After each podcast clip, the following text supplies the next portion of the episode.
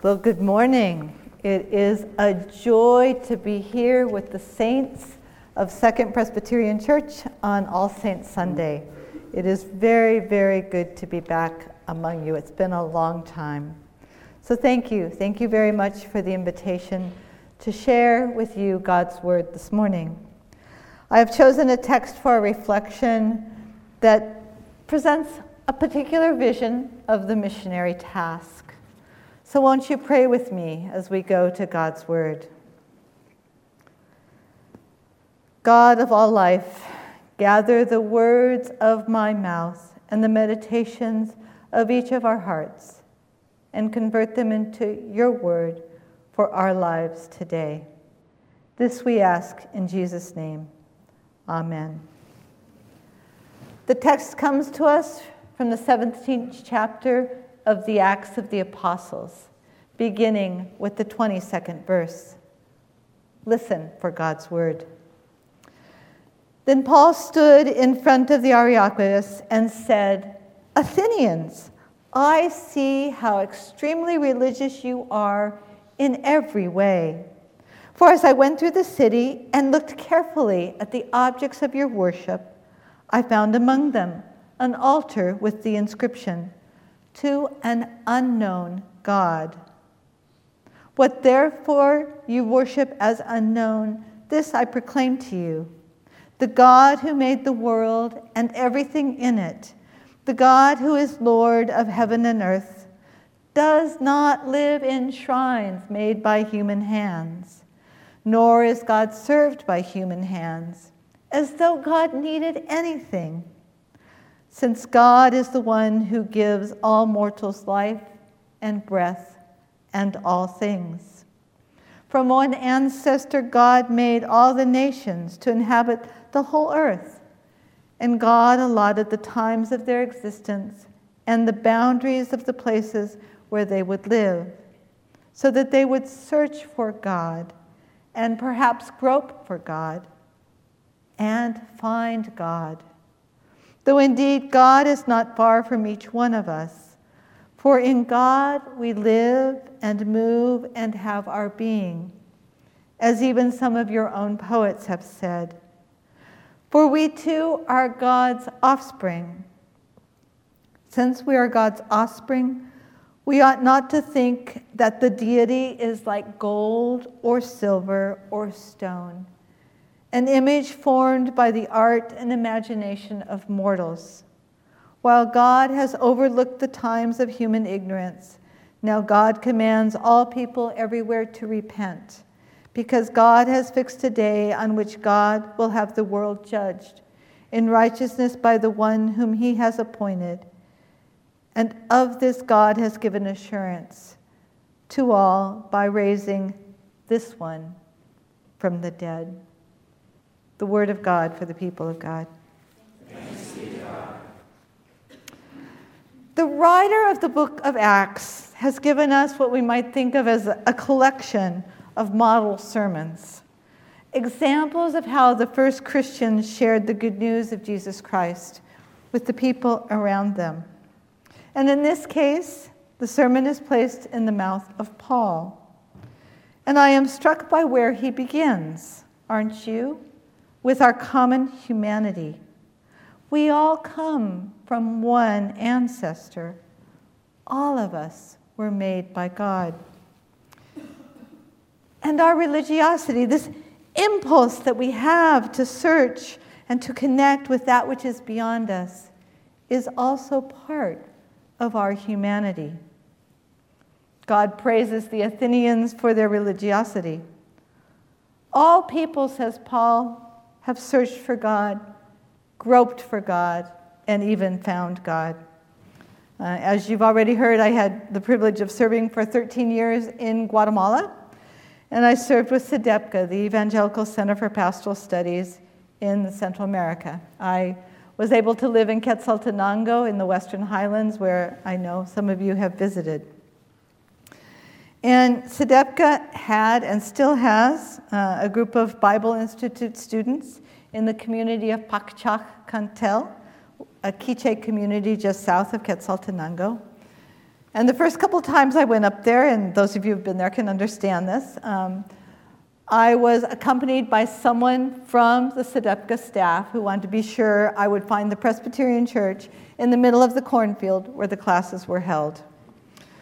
But the first time I went up to Pakchak on my own, I got this question Hermana Karla, what do you think of evangelicos or Protestants who participate in Maya ceremonies? At that point in my time in Guatemala, I had not yet been invited to be part of a Maya ceremony. But I can tell you now they are very intense times of prayer around a fire. I did not know where this question was coming from. Was it a trick question? Were they trying to test the orthodoxy of the new missionary? To see if she, like her predecessors decades before, would condemn the way their ancestors had worshiped? Or was it a sincere question coming from folks struggling to be followers of Jesus Christ as Maya within a Maya community? I had no idea. So I turned the question back to them. I asked, Well, what do you think? Was God here in Guatemala and in Pakchak before the Spanish conquerors came and brought Christianity with them? They began to whisper furiously among themselves in Quiche. And at that point, I did not understand a word of what they were saying. But after a couple minutes, they turned back to me, and one of them said, Yes, we believe that God was here before the Spanish came. All right, then, I said, Do you believe that your ancestors searched for God and found God, experienced God? Once again, words through, flew through the air in Quiche. Then they turned to me and said, Yes, we believe our ancestors searched for God and found God and experienced God. Then I said to them, All of those learnings, all that you and your culture have learned about God through the millennia, you bring that with you when you come to Christ. And Christ goes with you wherever you go. And there are many, many, many ways to worship God. Athens in the time of Paul was full of the worship of many gods. There were statues everywhere, some of which still exist, many of which have been lost. And with the statues were altars dedicated to different deities, some Greek, some Roman, some from the different peoples that the Roman Empire had conquered. Each deity had its own group of worshippers. But I am struck, as Paul was, by this altar erected to an unknown God. Now, now think about this for a minute.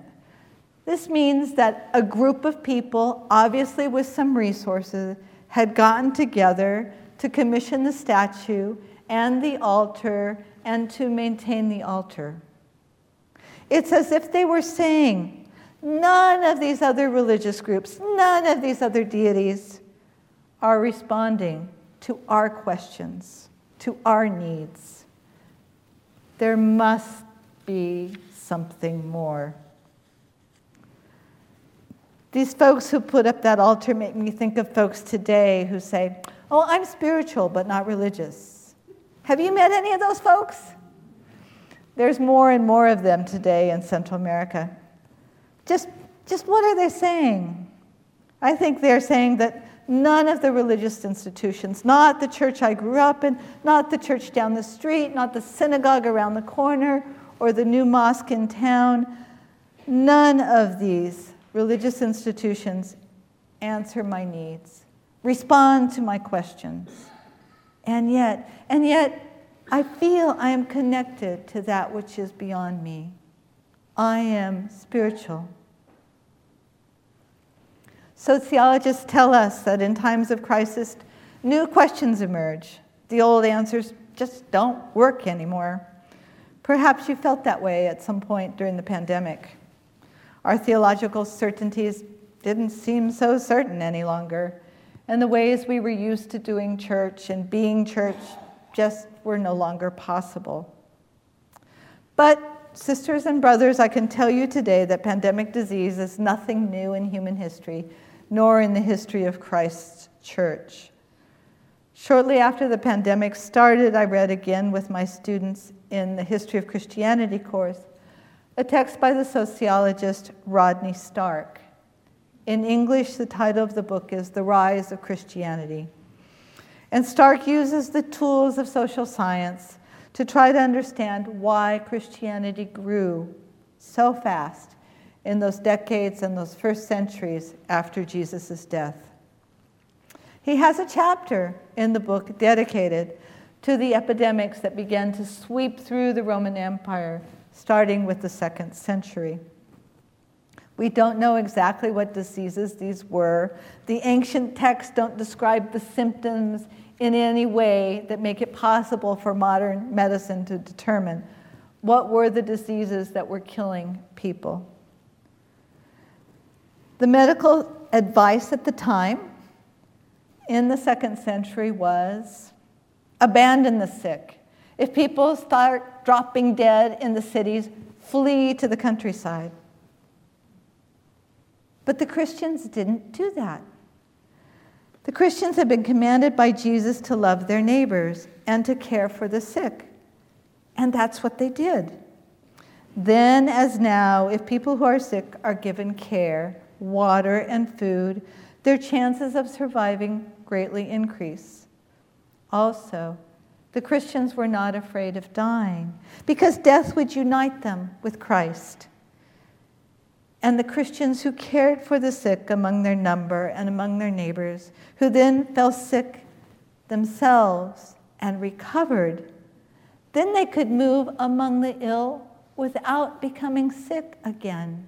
Surely, surely, this was a miracle from God. Stark says that after each epidemic, the percentage of Christians in the population was higher than it had been before the epidemic. These women and men, whose names we do not know, who cared for their sick neighbors, were missionaries, and they helped the Church of Jesus Christ, the community of Jesus' followers, grow. We know that during the COVID pandemic, people were looking for answers. They were asking new questions. At the Latin American Biblical University, our enrollment in our online theology courses jumped by 50% between March and May of 2020. The numbers have continued to grow, though not as fast. People were asking questions, new questions, and they were looking for answers. Some turned to theological studies to find support and encouragement as they sought those answers. Now we have emerged from the pandemic and we are learning to live with COVID as an endemic disease, something that's always in the background. But there are new questions. Our churches are different, they feel different. It's certainly true in Costa Rica. I imagine it is true here for you. In many cases, folks got used to not coming to services on Sunday. And some have enjoyed and continue to enjoy the way social media have allowed them to connect with services from wherever they may be. And we're really glad for the people who are connecting this morning online. But did our churches grow during the pandemic? Some did, others did not. And our questions continue. I'm sure these questions will be front and center for you here at Second as you start your mission study and seek new pastoral leadership. Questions, questions. I'm here to tell you today that we as Christians don't have all the answers. But we do know, we do know, the one in whom we live and move and have our being. We know the one who has promised to be with us now and until the end of the age, the one who has been with us through the pandemic, and the one who is with us still. Jesus, the one whom God raised from the dead. He is the one who invites us to this table to share this meal as we remember his death and announce his promise to come and be with us again. Siblings in Christ, this is the good news that we have to share that God is with us. Thank you. Thank you so very much for your ongoing support of Presbyterian World Mission and for our work at the Latin American Biblical University. Que Dios nos bendiga. Let us pray. O God of all the living, in whom we live and move and have our being, please move within us and move us to where you want us to share your good news. This we ask in Jesus' name. Amen.